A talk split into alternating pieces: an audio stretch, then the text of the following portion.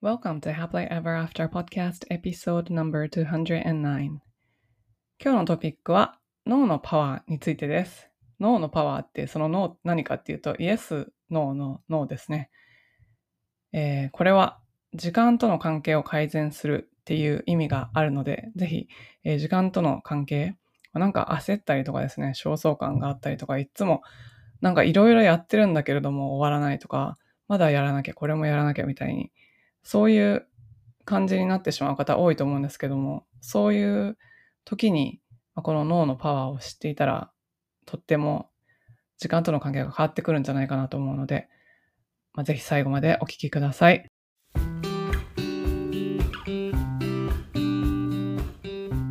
こんにちは。キャリアとビジネスのサクセスコーチ、ゆりです。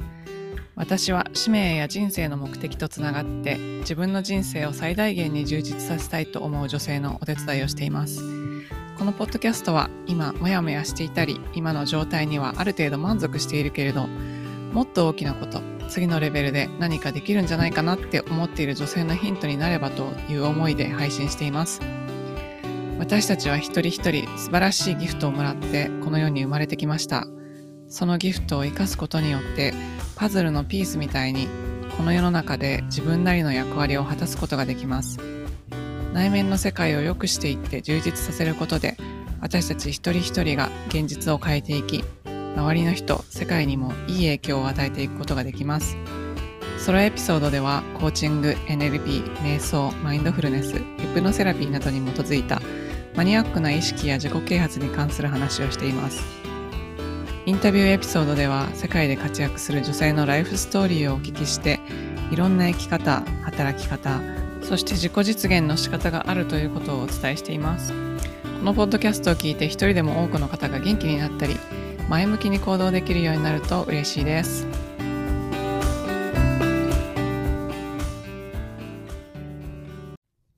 こんにちは。キャリアとビジネスのサクセスコーチ、吉川ゆりです。え今日のトピックは脳のパワーということでお伝えしていきたいと思います。えこれはですね、時間との関係のトピックの一つなんですけども、あ私のコーチングに来られるお客様って、あのい、いろんな悩みがあるんですけれども、その悩みの中でも多いのが、時間に追われているとか、いつまで経っても自分の時間が取れないとか、なんかいつもあれやらなきゃこれやらなきゃみたいな焦燥感があって、こう焦りの中で生活していて充実感がないとか、まあそういったことで悩まれてる方がすごく多いんですね。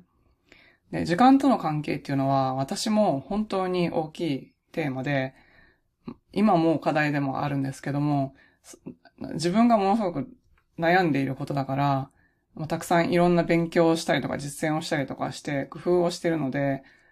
実は時間に関しては喋れることが 数限りなくあります。なので、今回はこの脳っていうお話をしたいんですけども、今後もまたなんかちょっとシリーズ化して時間に関してはちょっとお話ししていこうかなとか思うぐらいいっぱいあります。で、時間は、あの、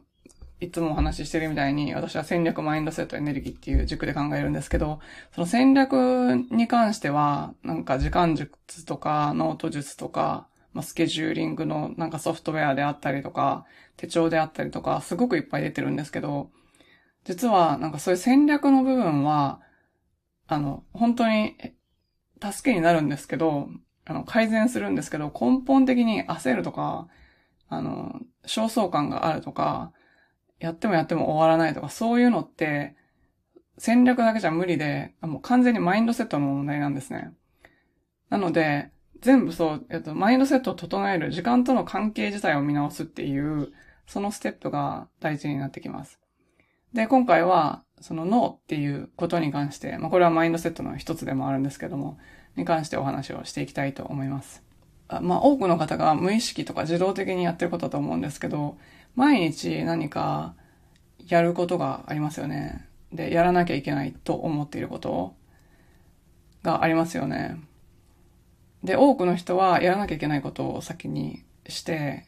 本当にやりたいと思っていることを後回しにしがちなんですけど、なんでかというと、本当にやりたいと思っていることがそれほど自分の中で、えー、やらなきゃいけないことよりも重要だと思ってないからなんですね。で、でも、本当にやりたいことっていうのは長期的に自分にとって必要なことだからやりたいと思ってると思うんです。で、本当にやりたいことっていうのを、まあ、目標とかを叶えるために何が大事かっていうと、それに対する行動をし続けることなんですね。なので、最も大事なのは本当にやりたいことに向けての行動を毎日行うことなんですけど、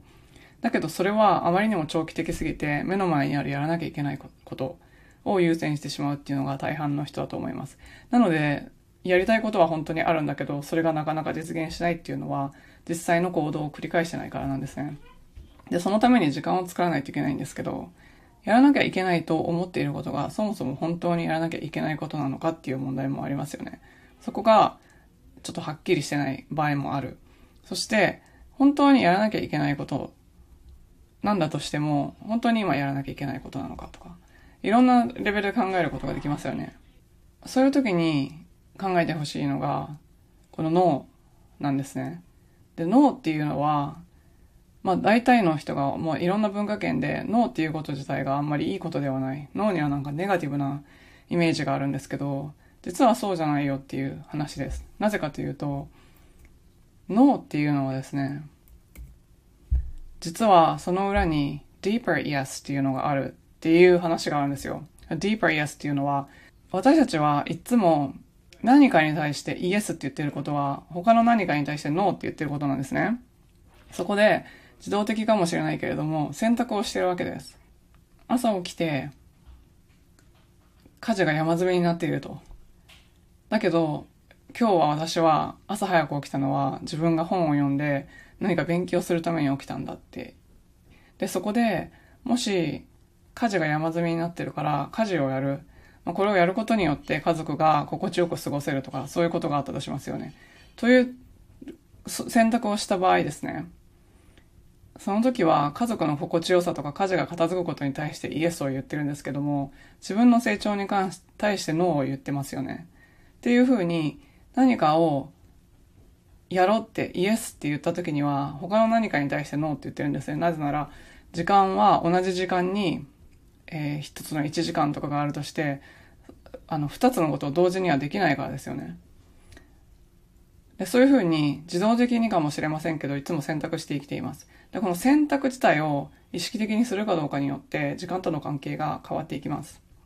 でこの自分にとって本当に深いイエスっていうのが何なのか、何を選択するべきなのかを知るために、やっぱり自分が大事にしてるものっていうのを知らないといけないんですね。で、この、本当に自分が大事にしてるものっていうのは結構表面的なところから見えてこなくて、自分との対話を通して見えてくると思うんですけど、多くの人がこの自分が本当に何かを、何を大事にしているのか、すなわちあなたの価値観ですね。っていうのをあまり意識せずに日常生活を送っているから、自動的にイエスって言ったりとか、あんまり、えっ、ー、と、深く考えずにイエスって言って、結局時間がなくなって、後から自分を責めたりとか、相手を責めたりとかする結果になっていると思います。なので、まず、deeper yes を言うためには、あなたが本当に大事にしているものは何なのかっていうのを知る必要があります。まずそこから始めてみたらどうかなって思います。この deeper yes の考え方っていうのは、えー、ウィリアムユーリーさんっていうハーバードで交渉術を教えていらっしゃる方が本の中でおっしゃってることなんですけど、この本の名前はですね、The Power of a Positive No っていう本なんですけど、この本、なんか日本語では出てないみたいなんですけど、えっと、彼のが強調しているすごい20年以上前のベストセラーがあって、それが Getting to Yes っていう本なんですけど、これは日本語訳が出てると思うので、ウィリアム・ユーリーさんっていうので検索してみてください。でこの本は交渉術の本なんですけど、ここに書かれてる考え方は日常的に使えるものなので、あの、いろんなコミュニケーションありますけど、もう全てのコミュニケーションを交渉術だと考えることもできますよね。相手を傷つけたりとか、相手に不快な思いをさせずに、本当に大事にしてるものに対してイエスっていうために、どうやってノーっていうかっていうのが書かれてる本なので、まあ、興味のある方はぜひ読んでみてください。で、で、自分自身のことで考えたときに、あなたが本当に大事にしてるものにイエスっていうために、何かに対してノーって言わなきゃいけないですよね。そうすることによって、本当に自分が大事だと思っていることに時間を避ける。そういう時間が増えていくと、時間との関係が改善していきます。そして、あ、今日もやっぱりできなかったっていう風に焦るんじゃなくて、意識的に自分はこういう時間の使い方を選んだんだっていうことが分かったら、そういう焦りとかが軽減されていくと思います。なので、ぜひ、あなたが本当に大事にしているものに対してイエスっていう、そしてそれをするために他のことに対してノーっていうっていうのを実践してみたらいいんじゃないかなと思うので、まあ、これちょっと試してみてください。実践の方法としては、もしあなたが家族をとっても大事にしているんだったら、例えばなんか職場の飲み会とかに誘われた時に今までだったらまあ他の人も行くし、とかコミュニケーション大事だし、みたいな感じで、こう自動的に決めていたことを、こういちいちそのフィルターを通して、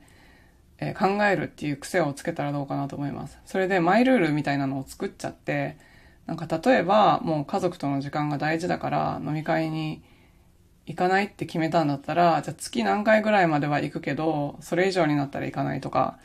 えっと、週のこの日だったら行くけど、それ以外の日だったら行かないとか、まあ、そういうルールを決めておけば、その時に迷うことがないので、そういうやり方もできるんじゃないかなって思います。そういったなんか本当に大事にしてるものから派生したマイルールっていうのを作っていくと、えっと、その時に決断に脳の負荷を取られないので、まあ、無理なくできるんじゃないかなと思います。はい。ということで今日は脳っていうことの、まあ、パワー、本当に自分の人生において本当に大事なことを優先するための脳っていうことのパワーをお伝えしました。えまあ、こういった話ももういろいろ話が尽きないので、まあ、今後は Facebook グループの方でもいろいろやっていきたいと思うので、女性限定のコミュニティではありますが、Facebook グループへの参加もお待ちしております。この Facebook グループは自分も世界も良くしていきたいなって思っている、まあお仕事とかで頑張りたいなって思っている女性のためのコミュニティなので、興味のある方はショーノートのリンクから参加申請お願いします。最後までお聞きいただきありがとうございました。このポッドキャストがお役に立ったら配信登録、レビューまたは星マークポチッと押して多くの方にこの番組が届くようお手伝いいただけると嬉しいです。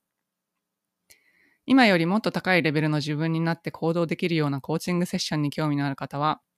ショーノートのリンクから体験セッションにお越しください。また、現在、もやもやからやりがいを見つける20の質問ワークシートをプレゼントしています。今の自分のお仕事よりも、もしかしたらもっと自分が貢献できたり、やりがいを感じたりできるお仕事があるんじゃないかなと思っている方、そういう思いがあるなら、あなたのこれからの使命は別のところにあるのかもしれません。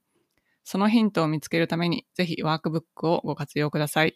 プレゼントを受け取るリンクもショーノートにあるので、チェックしてみてくださいね。